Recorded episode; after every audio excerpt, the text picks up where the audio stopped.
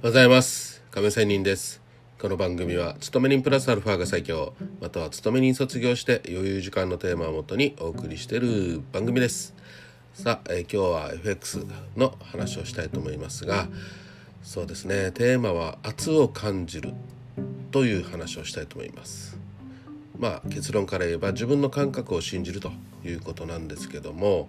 まあ、例えば通貨全般にわたってドル買いの方向に圧を感じることってあった場合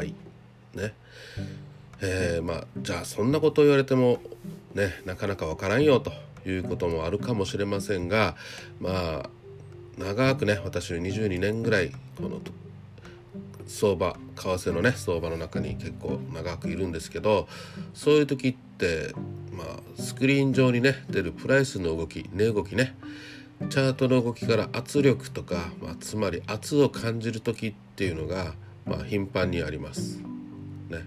まあ私の時人によってはね、まあ、まず人の場合なんですけどなんだか何買いが強いと頭の頭部がね後ろの方がなんか押し上げられるような圧力を感じたりね売りが強いとまあ前頭部が押さえつけられるような圧があるという人もいます。が特にね私はなんですけどポジションを持っていてですね含み損を抱えてる時非常にその勘っていうのがさえ渡りますね私は、うん、なぜかね損を抱えてる時はねあこれこれ以上ね損膨らみそうだなという時ね。まあそれで損切りできるかどうかは別ですよ。でも本当に分かるんですよ。あこれや戻るでしょうと。じゃあちょっと持っていようかというねこの感覚的なんですけども上がるか下がるか。まあ要は今よりも含み損が増えそうだなと。いうことは感じられるんですよ。で本当にそのままねそれでもね切れずにねあの結局はマイナス3,000万の借金もしたというのはあるんですけどもまあそうした時に本当にもっともっと損が増えていくんですね。であ切っとけばよかったとかねでちょうど私がその損切りラインを入れたところとかえー、っと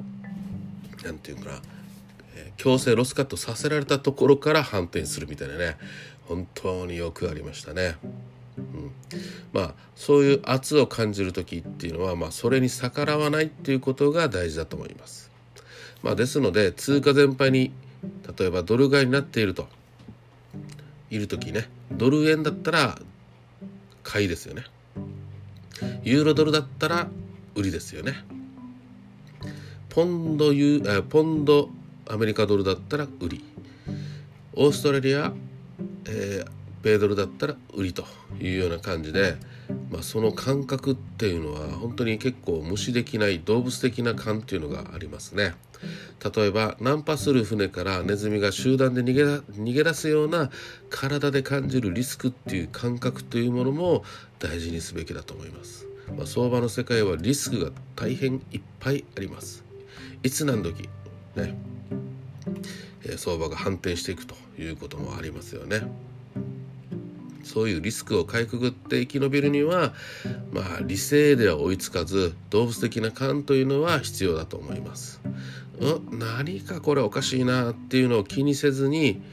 えー、気のせいにせずにねおかしいものはやっぱりなんかおかしいなと思うことは大事です。そして、まあ、とにかく怒涛のように逃げるということが必要です。もうプライドとか理屈とか固執することこそは危険です。自分の感覚を信じることが大切だということです。ということで今日は自分の感覚を信じるというような話でした。何かあなたのトレードの参考にしてもらえるしてもらえるのが何かあれば幸いです。ということで終わりたいと思います。また明日。See you!